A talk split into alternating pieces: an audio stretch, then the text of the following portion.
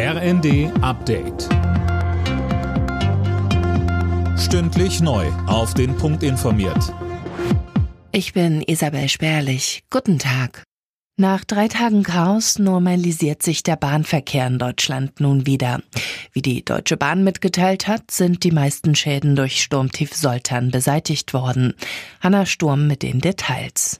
Im Regionalverkehr läuft's wieder planmäßig, teilte ein Bahnsprecher am Morgen mit.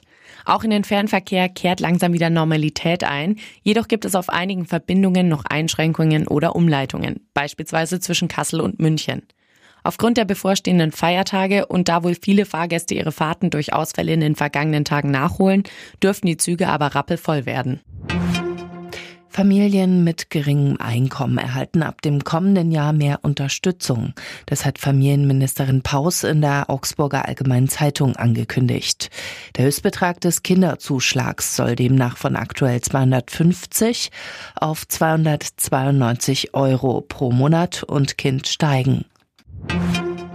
Staatstrauer in Tschechien. Das Land gedenkt heute der Opfer des Amoklaufs an der Karlsuniversität in der Hauptstadt Prag.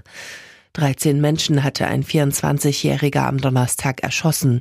Einer starb später im Krankenhaus und auch der Täter lebt nicht mehr. Seine Motive sind noch unklar. Schauspielerin Ingrid Steger ist tot, das berichtet die Bild-Zeitung.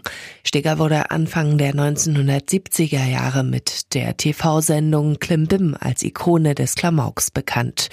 Sie hatte sich vor Jahren aus der Öffentlichkeit zurückgezogen und starb jetzt mit sechsundsiebzig Jahren in einem Krankenhaus in Bad Hersfeld.